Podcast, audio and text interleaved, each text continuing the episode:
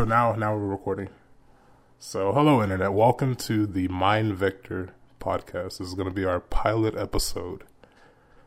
So this will be our uh, introductory episode, and we're just going to explain a little bit about ourselves, talk about our perspective. So talk about who we are and why we're here. Yeah, exactly. So, and we thought that a good intro topic would be things that, or any type of ideology we were exposed to that kind of changed our way of looking at the world for better or the worse. So, you know, it's a double edged sword. So, uh, what were you saying? Uh, I guess I don't know. What would you say? Like, help unplugged you in some degree? Pretty, pretty much. It was the 2016 election. Yeah, I think that did it for a lot of people. I, that was like a big awakening for me politically because previously I didn't really give a shit about politics. So that kind of led me down a rabbit hole of finding the truth about just anything and everything. Just through that that means of discovering who who the fuck am I going to vote for. Yeah, I I know for me like I had a complete uh, 180 politically. I would say that when I was younger, I, I pretty much kind of identified as politically apathetic, meaning I really didn't care. Um, when I was younger, I and I, I, think it's common for a lot of people. Like uh, you tend to kind of drift towards left leaning ideas because they sound good. They sound like you know emotionally charged and things like that. It's like you know, well, why should we have borders? Do we do we need money? You know, can we all just be nice and just live in the utopia? so, yeah, it's more it's more the it's more of the sexy stuff, you know, like the things that people would be interested in because I mean, politics is boring as it is, but I think the conservative side tends to be more on the practical end of things of how the government should be run. And then I think the left side just tries to amplify it, amp it up while so saying they that they that they don't like government, which is the odd thing because they tend to want to control things. And yeah, like you said, politics can be kind of boring. And I think after the 26, uh, yeah, that's the thing is politics is not really entertaining for the average average Joe. It is so now. I, it, well, it, yeah, it, it is, is now. now. After the 2016 election, things changed. That's the thing is, is like it got it got interesting. It's like whoa, yeah, it's it's it's absurd. It's paradoxical, and it's it's just it's funny lately. So it's, it's a new form of entertainment, which all the people that are saying that they may run in the future, like only imagining. Like I, I know Kanye was talking about running after I think Trump's second term. And I haven't heard of that, but that's that's funny. Yeah, I don't know if he's actually but yeah, I mean, through with it, but I'm, I'm another person I heard I think that wanted to run was Dwayne the Rock Johnson, and you know I don't know exactly too much. The Rock is going to run for politics. yeah, he he said he was thinking yeah. about it. So trying to imagine the debate for that, like you know, it, it's something that should be on Netflix at this point. Yeah, I think there was a big, there were a bunch of them in California that did. I mean, Arnold Schwarzenegger obviously ended up being the governor, so. Yeah, celebrities uh, going into politics. It's nothing new, but I guess it's know, nothing new. Yeah. As we've gotten older, we're we're getting to see it happen for us. Like, um, I know Reagan. Uh, Reagan was a movie star, I believe. So. yeah, he was an actor. Yeah. So, and Trump, he's been on television for forever. So it makes sense they have the popularity and the funding to do some, you know, to have some type of political sway. But uh, yeah, if you're, it seems like if you're not a career politician, you're not there. You're seen as the outsider, right? So, and I know, which has been happening like, quite a bit in the Democratic platform now. Like people like Yang and Tulsi Gabbard are kind of getting pushed to the edges. Like yeah, because uh, they can't they can't be controlled. And I was talking to Jason about this the other day. He, that the way they control one another is through blackmail. you know, if if you're human and you have human impulses, they're going to have dirt on you. And that's that's a big part of it is the whole so, Edward uh, what's his name? Uh, Jeffrey Epstein, who didn't hang himself by the way. so, I mean, that was his whole thing is like he was in it for himself, but he had so much dirt on everybody. He was filthy rich. And that's that's the whole incentive that was a whole incentive to potentially whoever killed him because he couldn't be controlled. Did you see I the? Mean, he wasn't loyal to anybody. There's a movie, not a movie. There's a video going around with the the Epstein meme. Someone um, managed to get this older woman to do a voice down in Walmart, asking for a Mr. Clinton killed Epstein. So a you know, voice down in Walmart. Yeah, that? I can voice down over the uh, PA system. so basically, this uh, it is an old lady who you know she's she goes to work and goes home and you know do old lady things. She ends up getting caught up with this guy memeing her, so it was pretty funny. Will a Mister Clinton killed Epstein please come to the front desk? Are you serious? Yeah, it's a pretty uh, funny video. Uh, we'll post it in the description for anybody who hasn't seen it. We'll give a link to it. Yes. Did you see the the dog trainer guy, the one with the hero dog? The hero dog, the one that they used on yeah, that the... raid for ISIS or Islamic State, yeah. whatever they call themselves now. Yeah, that guy. He he dropped it. He was like he was going on about the whole raid thing or the oh. dog or oh. something, and then at the end he was like, "Yeah, and Jeffrey Epstein didn't kill himself."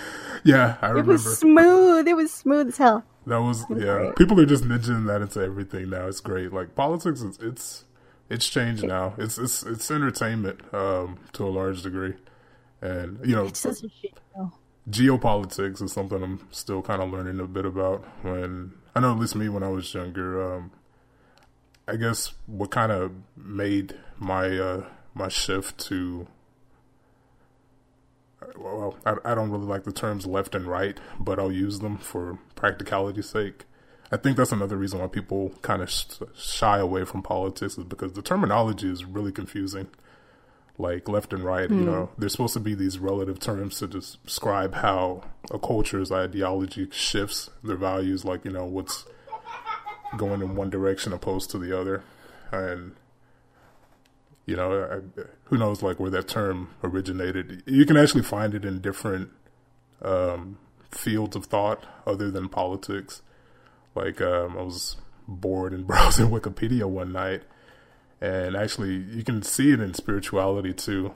Like for the people that are into like the occult and magica and all that, there's actually I like know shit about that. I don't either. I'm uh but uh, I'm a pretty open minded person, so I like to just kind of just see what people are thinking, even if I don't agree with it. Yeah, I like to know about it, but I don't know. I don't know that I would dabble in. Yeah, none of that. I, don't get me wrong. I don't dabble. Like uh, the. I'm not thing, trying to open any portals into the underworld or nothing. Right, you end up chanting something, and before you know it, Hillary Clinton appears behind you. No one wants that. so summoning some demons. I got enough of those. Right. Yeah. But, but yeah, you're saying about the political spectrum. Oh well, to to finish up the thought, like they even have what they call left hand magic and right hand magic. So that's that's kind of an interesting parallel to that way of thinking. Like you know, throughout time, it's a, a practical way for people to kind of just have some type of terminology to show relative changes over the years or whatever. So the values their society has. But That's uh, funny. I guess for me, the shift towards like the right is meaning that I value individualism and smaller government. Um, yeah. What kind of opened the door for that to a degree was Buddhism. I had a shift huh. into dabbling into that and learning more about that, and it kind of actually, I feel like it, it gave me a more consistent way of looking at the world. So once I was kind of learning more about um, to be basically responsible for my own actions, because you know the left the left side, they generally, you know, they believe in something that they call in politics uh, positive rights, meaning that a person is they have the right to someone acting on their behalf, whereas the right believes in what they call negative rights, which means that you have the right to be left alone, which is where you mm. get you get the whole you know no steppy snake, don't tread on me, that type of thinking. Yeah, I mean, you see that personal accountability echoed more on the right than the left. Yeah. Which is hard. It's fucking hard to, to look at yourself and be like, I'm a piece of shit. I need to change this about myself and then take action. I mean, it's one thing to, to think about it and internalize it and then make it the change. And then it's another thing to, to just totally ignore your own faults and then externalize it to the world and say, "Oh, the world needs to change to conform to me." That's that's more of the that's more along the lines of the leftist yeah thought and, process. and what makes it even worse is now since everybody's gotten so divided into identity politics where they're just a product of their own demographic, it's even worse because basically not every group tends to venture out from what is typical of their demographic when it comes to their their political voting style or you know their view of the world. So, yeah, well, we all we all like to group together for comfort, you know, and then the ideas are spread and you get echo chambers and yeah, which it's hard to, it's hard to be an individual like to isolate yourself from people. Yeah, it is cuz it's, it's it's dangerous in a way cuz I mean, you see this like in all forms of like people like human thinking that you don't want to really venture outside of the norm because you're you're on your own. You know, it's like once you get away from the herd, you get yep. picked off. And even when it comes to like your values, like if you don't think the same as everybody around you, it's um, like you said, it could trigger them to be more critical of you or whatever because it's easier to point the finger than to think, hey, you know, maybe that person's onto something and maybe I should deal with this myself. Yeah. But and there's, I mean, there's definitely correlation between competent and high IQ and conservative ideology. And then you have the other end of the spectrum. Which is funny because the, the left tries to point the finger at the right for being low IQ. Yeah, and I it's one of those things that I don't really feel like it's useful as far as like getting something across because you're basically just kind of slinging mud at one another. Yeah. So it's not one of those things that is really all that useful for uh, conversations to devolve into. No, you're low IQ. No, you're high IQ. No, this group is uh, overall lower IQ than this group or whatever. So, and you know, I mean, it's it's interesting information, and it's it's actually pretty interesting because, um, at least as far as like the left's values, you know, I think uh, Jordan Peterson has spoken about that they want to invert the hierarchy, basically. Mm. So the only thing that really correlates when it comes to privilege, like you know, privilege isn't something really that exists. It's the only thing that you can really kind of point to that's kind of interesting is that privilege aligns with IQ. So that's one of those yeah, things that's like natural that you, for the most part, you can't change to a large degree. But that's not something that um, you know, it has to. It it's not something that can be resolved by everybody breaking up into different tribes and warring with each other for, you know, control of the government, basically. Yeah. Well, you have self-made privilege. You know, if you come from a, a low income uh, community and then you make something of yourself, you know, you go into business, you you build your own business, and then you make your own privilege essentially by becoming successful. Nobody handed you that. Whereas I think there's this there's the other side that people are entitled that feel entitled to privilege. No yeah. one owes you anything. Nobody nobody owes you anything.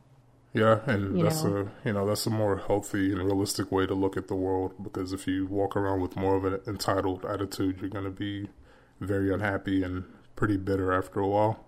Yeah, I think a lot of them are. I mean, that's what that's that's it. That's a root issue because people don't know how to take care of themselves. They don't know how to make anything of themselves. So there's that entitlement. But it, like I said, it, you gotta you gotta take that hard look at what you're doing wrong because nobody's gonna give you anything. You're just gonna be more miserable for it. Yeah, because expecting I mean, it. Yeah, I guess for the left, they they kind of see privilege as like a kind of a fate thing. Like just because you're this or that, you're gonna have like these advantages that determine that you're just you're fated for success or failure. Which you know that's not the case. There's there's shades of gray, and it's like getting dealt a you know your your genes are almost just like a a controlled hand that you're dealt because you know depending on how your parents choose to you know, select their mate or whatever. But yeah, we don't have any any say in it, really. Yeah, I mean, you don't have too much of a say as to how you come into the world, but you know, once you're there, it's like, well, you you got to figure it out. You know, that's the that's the game of life. But just because you didn't have this or that when you started off, it doesn't mean it's not something that's, you know, impossible to acquire. So, and you know, and I don't think using the state or the government to take from other people is actually the the answer. I think yeah. it's an immoral I mean, approach. And and it's also it's not just I deserve this, the entitlement mentality, but uh, you have okay, you got that mentality, and then you have the self improvement, which is like you look up to those people who have privilege, and you say, "How can I how can I build that for myself? You know, it's like you you see it as inspiration to want to further yourself instead of tearing them down just because you don't have the privilege. Yeah. Those are the two separate mindsets. One's one's destructive, one is actually constructive. Yeah, yeah, constructive. So, so yeah, that's uh, that's uh, I guess that type of that I'd say that would be kind of like uh, something that was a big uh, perspective shift for me because I like I remember when I was more of a because I, I think it's normal for people to basically be socialists when they're younger because it's the easiest thing to say. And like you know you listen to a lot of le- like leftists argue points and they kind of really can't argue, really point to too much that's useful other than well, I guess what what I mean is they can't really ha- offer like a valid complaint when it comes to something other than accusing another person of being uh, hateful or something, and that doesn't really add up. And I kind of went through that when I was younger because yeah, I used to think that well, if we don't have the government do all this stuff for people, then they'll just die. that was a that was a wrong yeah. way of looking at the world. It was just like, well, you know, if we if we don't have like uh, welfare, all these people they'll just they'll just evaporate. They won't figure out how to survive.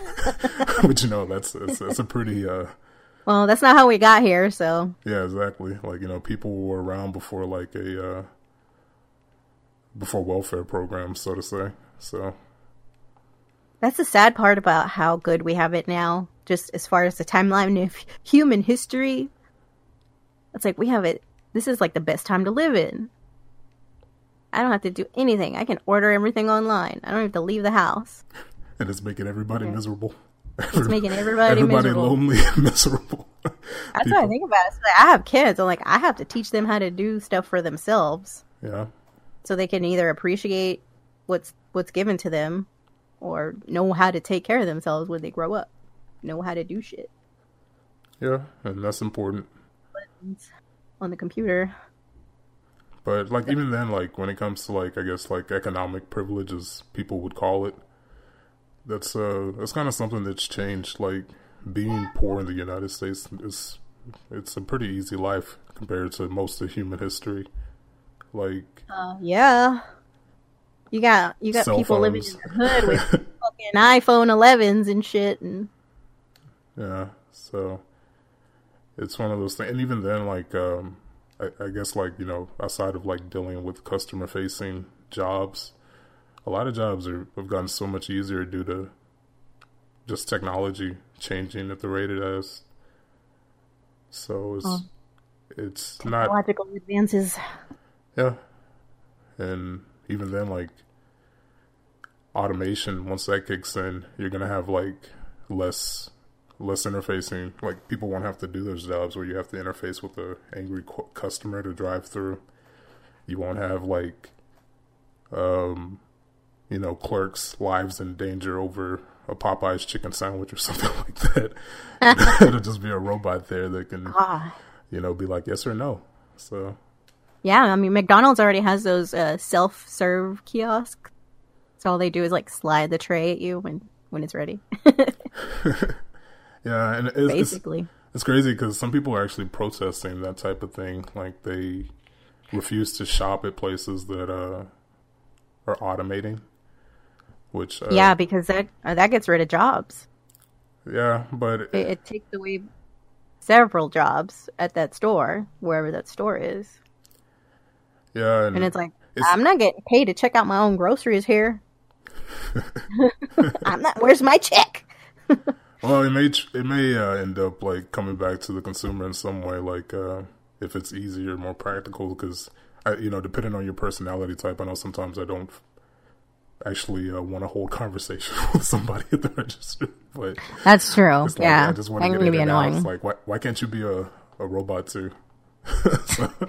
yeah, with those chatty Cathys at the register. Yeah. You know, you don't have to say anything. You just pretend you're deaf or something. Yeah, I just uh, point to my ears and shake my head. Like, uh, here, just take card and give me my bags. but maybe that's why those some of those people like uh, pretend they're on the phone. Yeah, so that nobody will talk to them. Which I used to think that was rude, but now I'm like, that's pretty smart.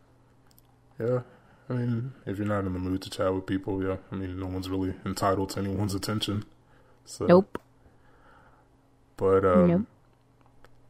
kind of lost my train of thought. Um, I was with the whole automation thing. That entire fear. It's not anything new. Like um, I think, like in Northwest Europe, I think in the 1800s or so, there was a group called the Luddites, and they basically it was pretty much the same thing. They feared that machines were, you know, going to take their jobs, as South Park would say. so they would go around and just destroy machinery at places to preserve jobs. But the machinery makes it easier. Like uh, me and a friend were talking yesterday, and uh, a while back, one of my coworkers told me that downtown and some places in Dallas, there's like restaurants where they actually have like a little remote control car that will deliver your food. Huh. So I've never um, been to the you know to any of that yet, but uh, one of my coworkers said that he saw that he ordered something on his phone, and he was expecting like a person to show up, but instead it's just like this little bitty uh, little uh, ground drone or whatever coming with uh, his lunch on it. So yeah, I, I think Amazon also is putting up those um, stores where you just shop and you you pay as you go. You don't even have to talk to anybody. You have to look at anybody. It's just you in the store shopping through your phone and you're just putting stuff in the in your cart or whatever. Yeah. And you're scanning it, and, and it's done. You you walk in and you walk out. You get your stuff and you go. Yeah, uh, I know a while back I, I, heard Amazon was talking about using drones to deliver packages, which I don't know if that's gonna that would be kind of cool, but at the same time, I hope people don't start just shooting at drones to to see what prize they get.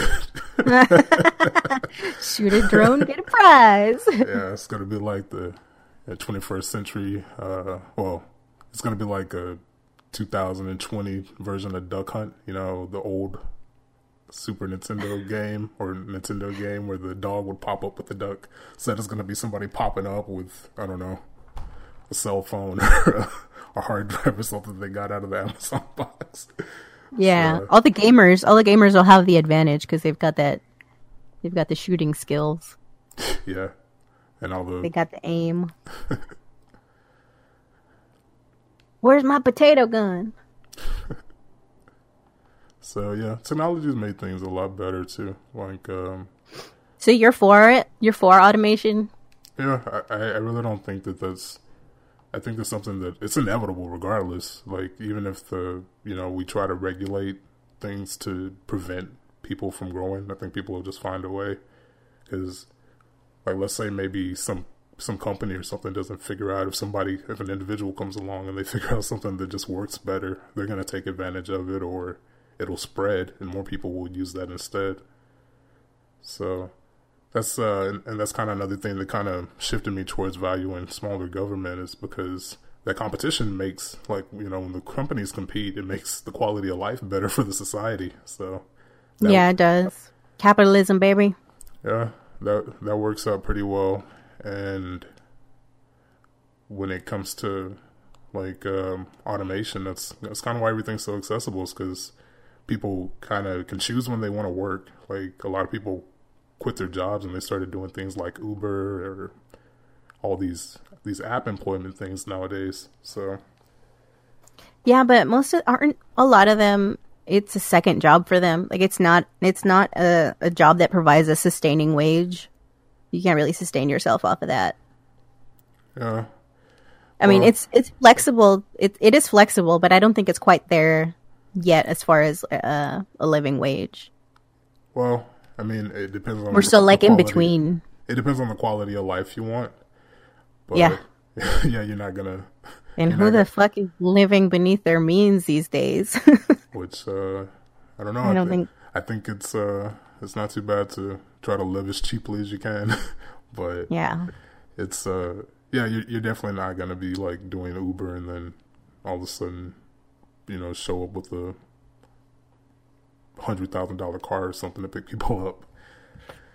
No. But um, yeah, I know um, at one of the places I used to work, I know that uh, when my supervisor uh, was terminated, he ended up basically sustaining himself on just Uber for quite a while. So, and he said that he started making more money doing Uber than he did working there. So, for people that just like to be their own boss, it's a yeah. good option.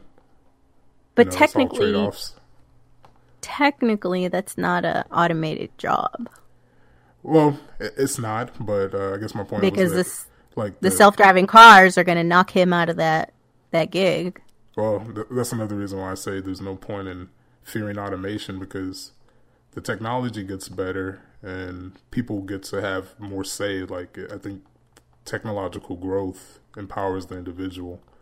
So yeah, like in that case, it worked out for him. Yeah. But the next step of automation is now it's just going to be a robot that can drive people around. So there'll be something that he has to figure out how to do.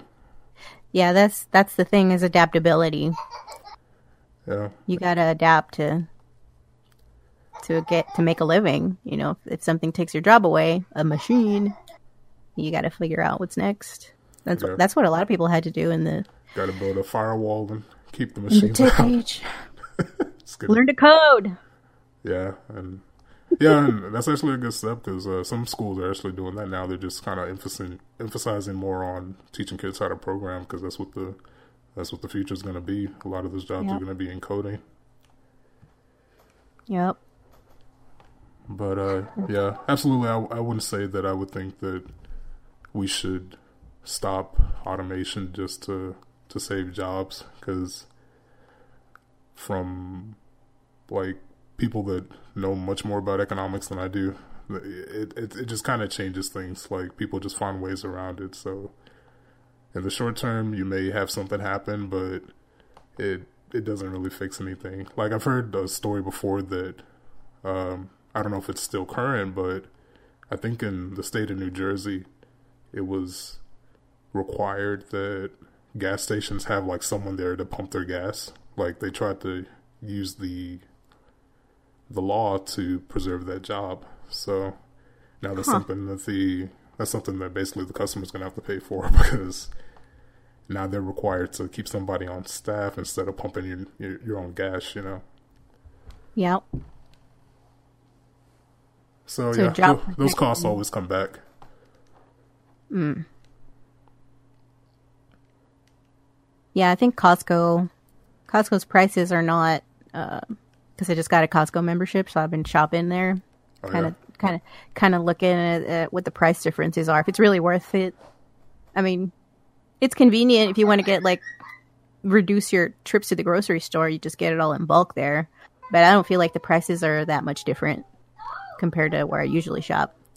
I haven't been to Costco yet. I've been trying to. It's like Sam's. It's like Sam's. If you've ever been to Sam's. Yeah, a long time ago when I was younger. Uh, my family they had a membership, so I would go when I was like, I think younger than ten. But I haven't been recently in a long time. I, one store I've been trying out lately is Aldi's. I know because I yeah. usually tend to shop at Walmart, and I noticed that uh, Aldi's is actually a little cheaper when it comes to some things. Huh. So yeah, but so so like I was saying about Costco is that they pay their employees well. Like that, they take their they ca- they take care of their employees. So they're not. I don't really think they make that much as far as profit. But their their work environment is is really good. It's like one of the one of the best uh, companies to work for. Uh, that's pretty cool. Yeah, and and that's kind of one of those things that's happening now too. A lot of people don't really like their jobs, so they're trying to find other ways to make meet, make ends meet. And that's another reason why I think technology is going to help a lot of people with that. It's also creating like a you know technology is kind of playing into how politics has changed things now. Like the government is always kind of striving to be the most legitimate source in everybody's mind of authenticity. So you know, somebody like Trump comes along and starts calling stuff with a slant fake news, and then things like YouTube, where almost anybody can be a journalist now because you don't have to worry about the uh, I forgot the body that regulates uh, TV media. Was it the FCC or something? But you don't yeah, have to, I mean, you don't have to worry individuals. About, individuals. yeah, everybody can just kind of report on stuff, and everybody has cameras now, so yep, it's more accessible to figure out what the truth is or more to a story or whatever. Yeah, and people can just see the video and decide for themselves. They don't have to go to the mainstream media. Yeah, so I would say that that's kind of a, you know, that's a case of that's a case where technology has kind of opened up more jobs for people opposed to making people lose them. They just had to adapt. So, and you know, YouTube has gone kind of off the deep end with it because I, I remember a couple months back that YouTube said that they were going to change their search around. So you couldn't really find the same sources of news as easily if they weren't mainstream. The term that they used is they were going to prioritize um, displaying what they call authoritative sources. so. Sounds like a sellout. Yeah, but yeah, I don't. Yeah, and I think that's something we're kind of in the probably the last golden age of the internet now because people are wanting to try and censor it because it's it's disoriented the the culture in a way because people don't know exactly where they like they, they really don't know exactly where to put their faith when it comes to news now which I oh I, main, uh, mainstream media is dying. Yeah. it's fucking dying. It's dead. Yeah so now that that's which hap- that's what youtube is trying to correct is like they don't want people figuring things out for themselves. Yeah, they're definitely trying to give a throw a lifeline to dying mainstream media. Like, and most of the viewers for mainstream media, I think they're just probably old people. You know, probably people that are not uh just not uh, as as uh, savvy when it comes to technology. So they really don't know anything other than you know turning on Channel Four and seeing what's coming on, and uh, whatever makes it to the news for them.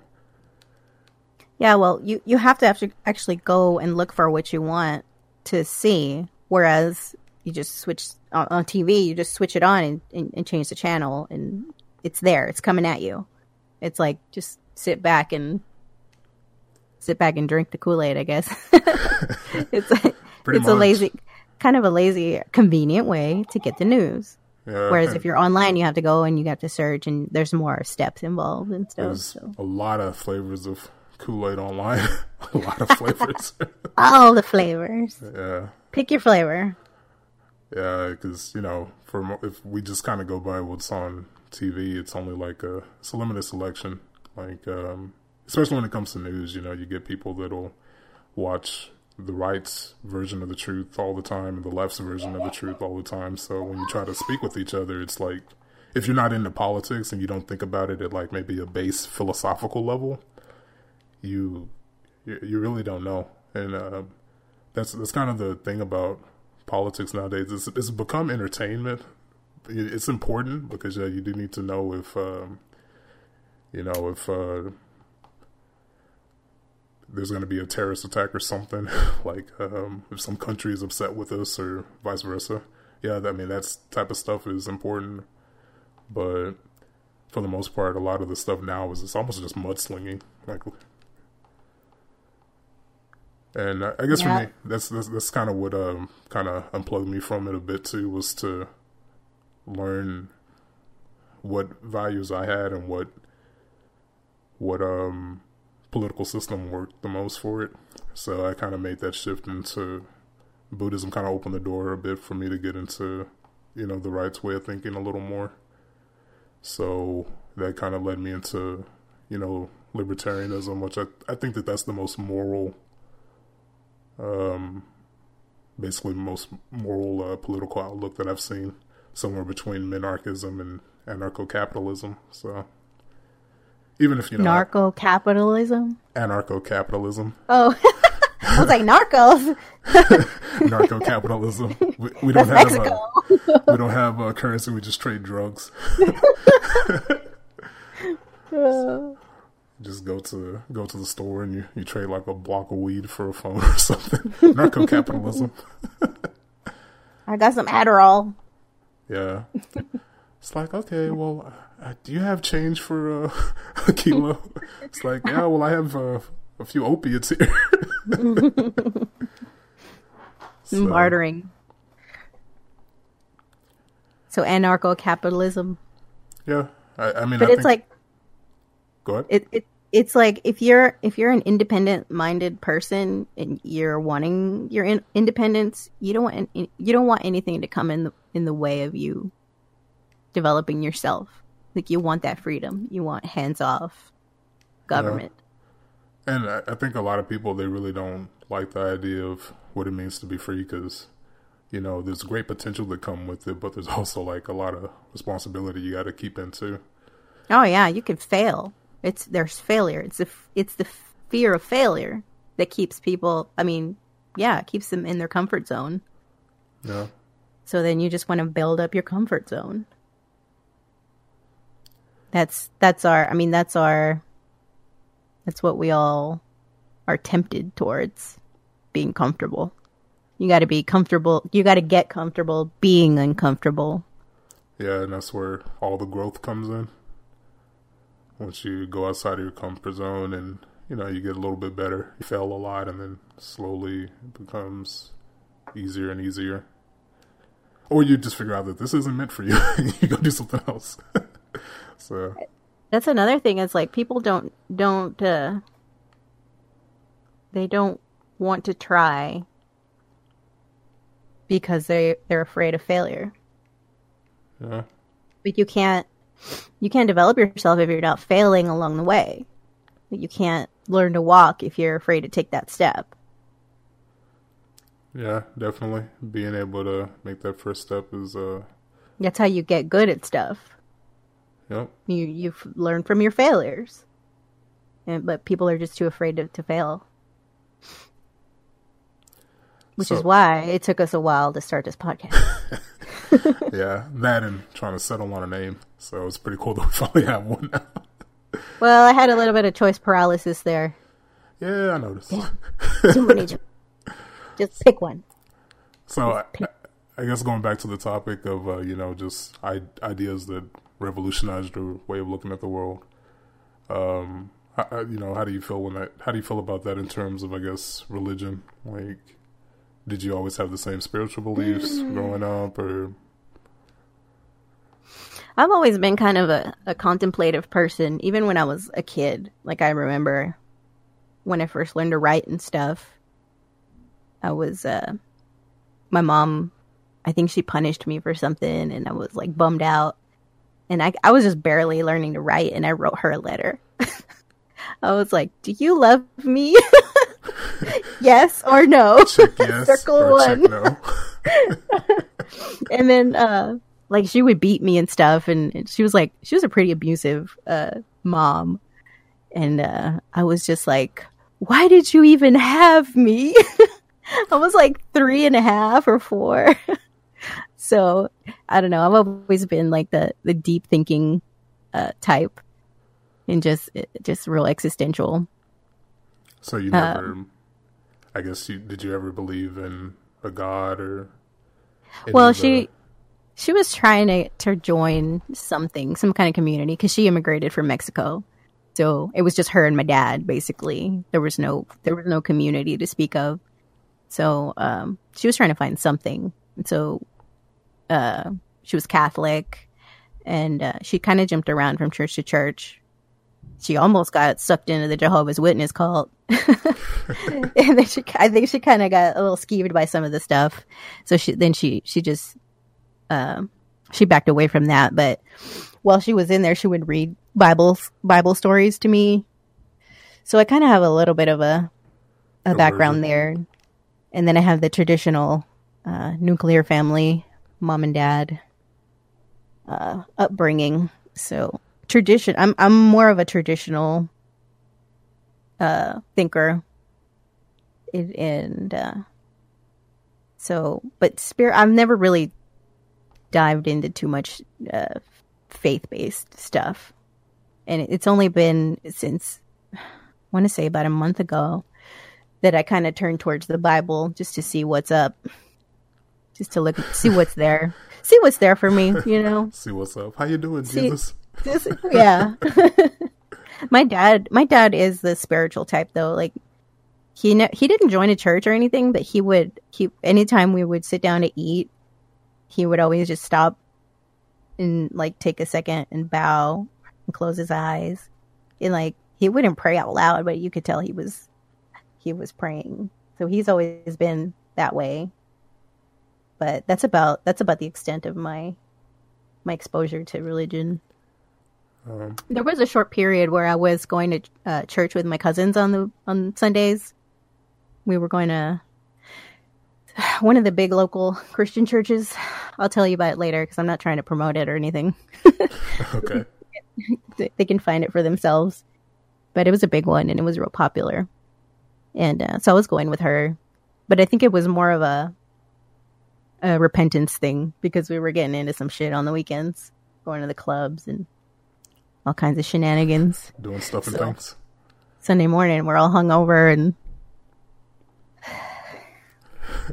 just trying to just trying to get right with with God or whatever. but that was I don't know. That maybe lasted six months for me.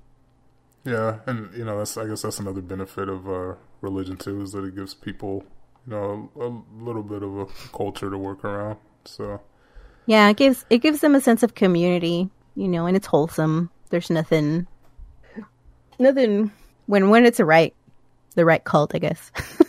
the right cult, yeah, yeah. Right cult.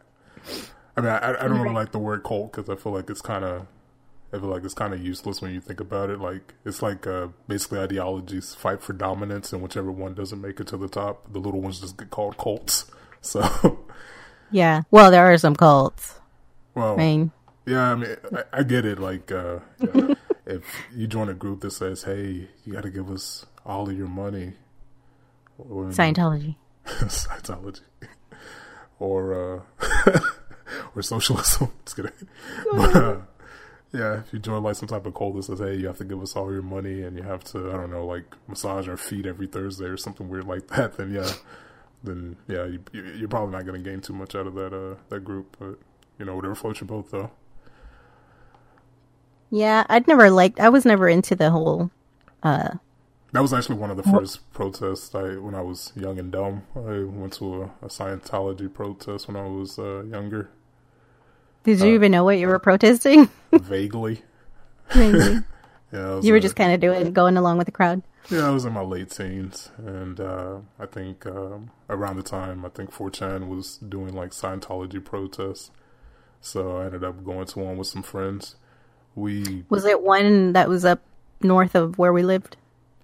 Uh, yes, actually, yeah. Yeah, was yeah because I remember there was a church there. Uh, Jason was. told me about. Yeah, it's yeah, it's gone. Yeah.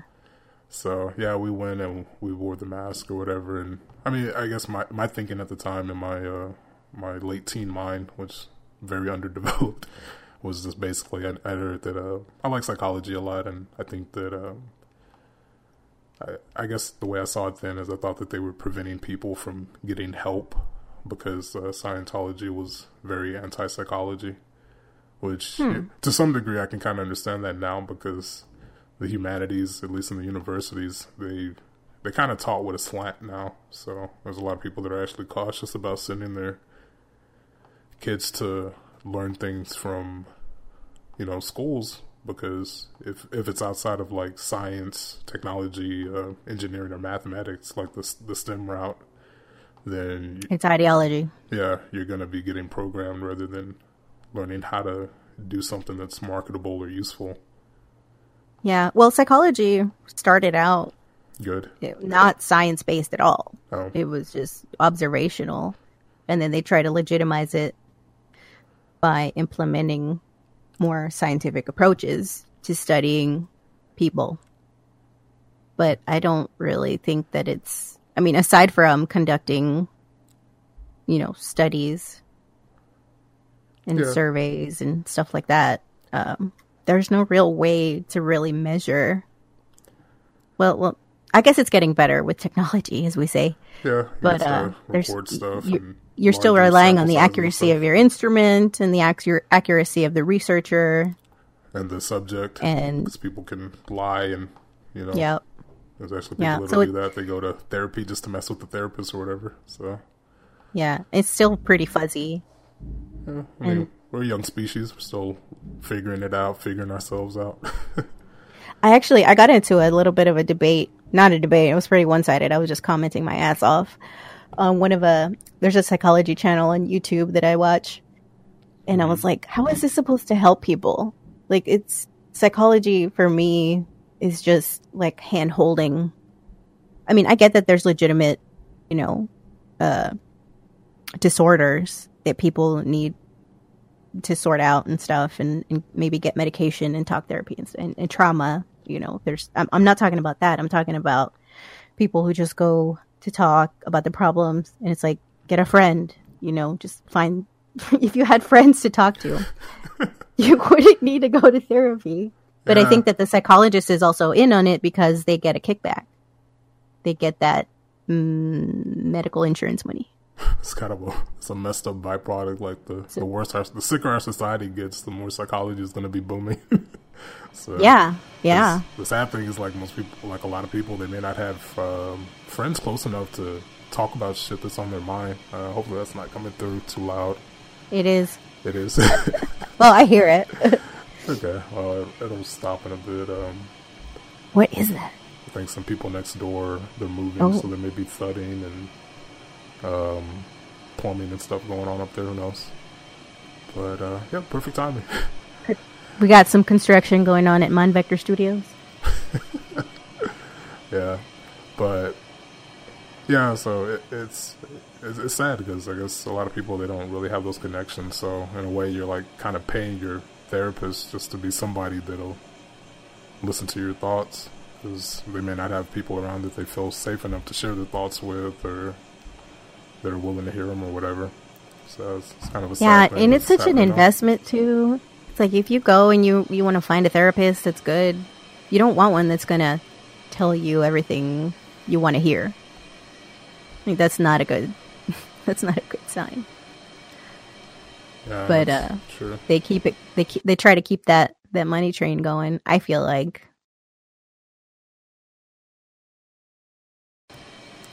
Yeah, definitely.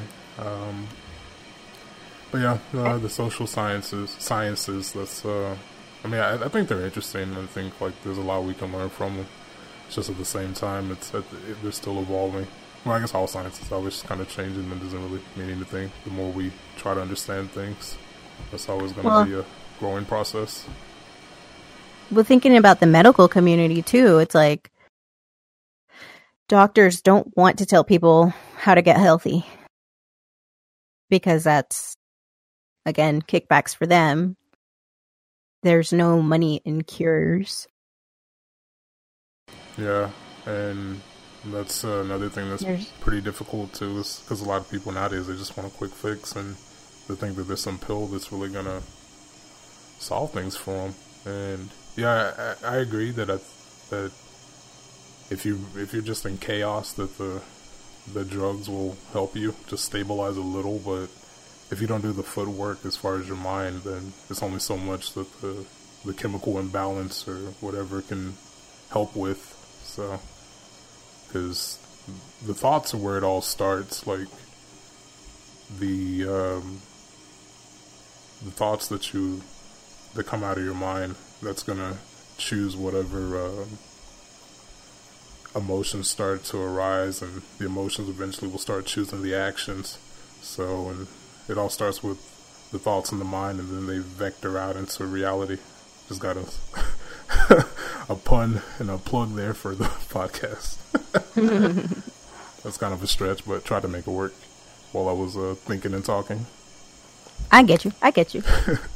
but yeah, it's true. So like, even if you do try to like numb out your feelings and stuff, if you're still just having bad thoughts all day and your perspective is whacked out, you're you're, you're still gonna feel it in some way. It's gonna still find some way to the surface. Yeah, but there's only so much you can do by just thinking your way out of something. You have to actually take some concrete action and steps, and then assess your your progress. Yeah, absolutely. I'm not saying just. I'm not saying delude yourself it's by like, any means. It's important to be realistic and make sure your thoughts. Yeah, are... set, set some goals, attack the goals, and then take pride in what you accomplished and then move on to the next thing. Don't let yourself get, don't let yourself stagnate. Yeah. You know, keep it going. Keep climbing that ladder. Yeah. And then the depression will just be a distant memory. Yeah, exactly. Because I mean, it, it may it may creep up every now and then, but then you know what to do to get yourself going. Yeah. It's just getting that momentum. Exactly. Like once you kind of hard part. Once you learn how to fight that part of yourself, like it's it gets easier as you get older and more more practice with it. Which you know that's yeah. another thing that's kind of sad now is because so many kids are you know suicide rates are going up and people are all reporting that they have depression and anxiety and I guess if I were to say that's what got me into Buddhism was psychology because when I was younger I was actually pretty religious like I grew up in a um you know a single mother household and my grandmother was super religious which she didn't really know how to relay the good messages from it. It was just, uh, you know, don't do this or you go to hell. Don't do this. I'll beat you. so there was nothing really uh, significant I got from Christianity at a young age because, you know, and I'm not bashing Christianity at all because uh, I used to be, you know, I used to be a believer in that faith. But I think it, well, like with any ideology. If you don't really focus on the values, the good, then it can be corrupted. If you have bad teachers that just kind of confuse people that are impressionable, you know, it's it's no longer useful. And uh, I, I guess at least when I got older, because when I was really young, my grandmother just had me terrified that I was going to go to hell all the time. Like it was so bad to the point that um, eventually I had learned some idea. I think it, I don't know if it was a Jewish thing or I don't even like you know all the the denominations. I don't know which ones believe in it, which ones say no, no, no, we don't, we don't believe in that. But there was one belief that under the age of thirteen, your sins are just kind of tacked onto your parents or whatever. Mm. So like if you died before you were thirteen, you would just go to heaven because you were still a a good soul or whatever. But I don't know. And then there's also some some you know, uh, sects of Christianity that they just believe that, uh, well, if you're not baptized, you go to purgatory. If you're not baptized, you go to hell, or yada yada. So it's all different kinds of, you know, outcomes um, and beliefs there. So my, I, so yeah, my, at least in, I guess to finish up the story, in my case though, I, I'd actually gotten so like brainwashed from my grandmother's bad interpretation of Christianity that I, I, used to. I was so nervous when I was like twelve. I'm like, oh no, if something happens to me now, now I can go to hell when I die. so, better, better shape up. Wear better shape up.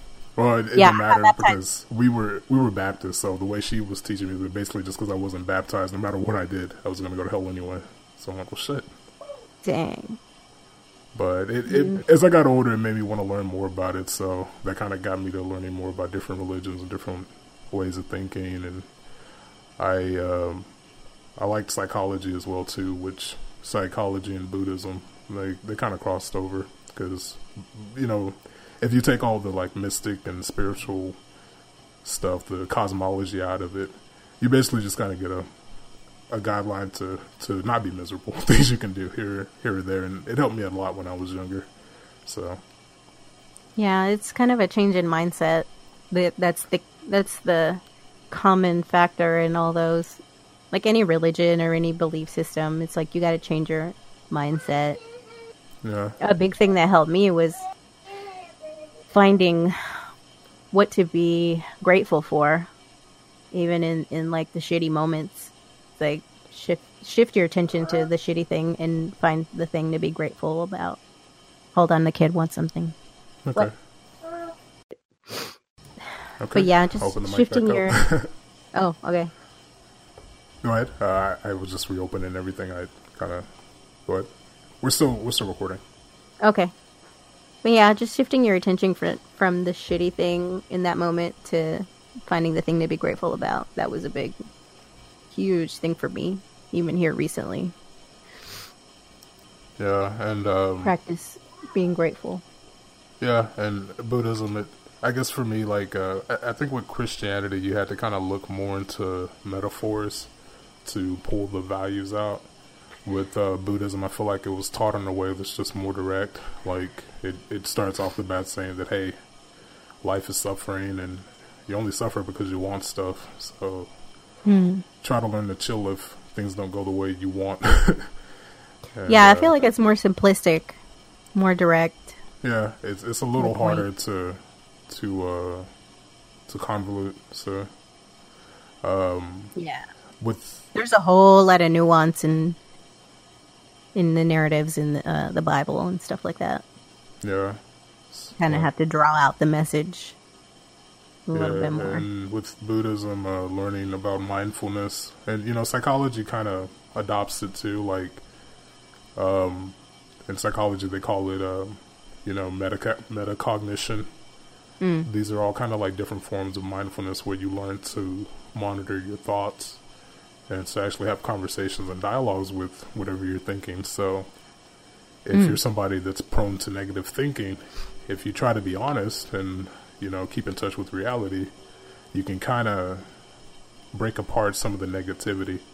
Like if you're somebody who thinks that man things never go right from me, for me. Uh, you know, if you if you really take that, if you really try to debate that idea, you know, it's it's pretty easy to say, well, that's not true. Your lung hasn't collapsed while you were thinking that, did it? Because something's going right for you.